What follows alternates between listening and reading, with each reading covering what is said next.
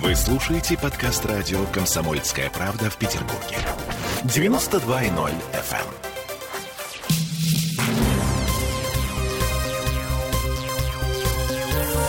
Темы дня.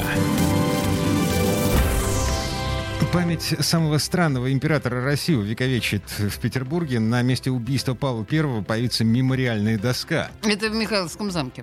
Мы вернулись в петербургскую студию радио «Комсомольская правда». Я Олеся Крупанина. Я Дмитрий Делинский. И прогрессивное человечество отметило 220-ю годовщину со дня смерти Павла I. Сын Екатерины II, император, одновременно великий магистр Мальтийского ордена, вообще считается самой загадочной фигурой на российском престоле. Самой загадочной, самой странной и недооцененной. Русский Гамлет называют его. Mm-hmm. Его роли в российской истории был посвящен круглый стол под названием «220 лет со дня смерти Павла I. Как увековечить память императора». Встреча прошла в пресс-центре «Комсомолки», и собравшиеся у нас историки говорили о том, что этот человек правил страной всего 4 года. 4 месяца и 4 дня, да? На секундочку. Но за это время Россия добилась небывалых военных побед и потрясающего лидерства в мире, духовного, политического, военного. Ну вот кусочек речи ученого-секретаря музея-заповедника Павловск Людмилы Коваль.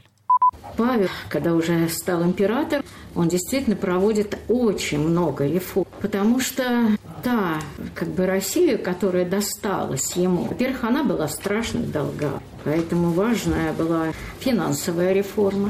Об армии говорю. Обычно всегда были какие-то упреки, но на самом деле для армии, для флота Павел сделал чрезвычайно. Появляются военные училища, военно-морские. Он строится замечательный морской корпус, который до сих пор живет.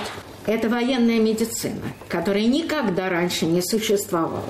А Павел именно, не случайно до сих пор, в Петербурге, на берегу Невы, существует военно-медицинская академия. Но в этом он продолжал то, что было начато когда-то Петром Первым, очень осторожно, а уже воплотил по-настоящему, сделал армию и флот дееспособным. Это прежде всего император Павел. Но в ночь на 24 марта 1801 года Павел I был убит в результате заговора. Как говорили тогда, он скончался от апоплексического удара табакеркой в висок. Считается, что заговорщиков субсидировало английское правительство, которое пыталось таким образом избежать войны с Россией за Мальту. Ну, как обычно, англичанка гадит. К сожалению, довольно противоречивая информация о правительстве, дошедшая до наших дней, мешает потомкам понять, что же это был на самом деле за человек, чем жил, к чему стремился. Слушаем еще одного гостя нашего круглого стола. Это президент благотворительного фонда «Грачья Погосян».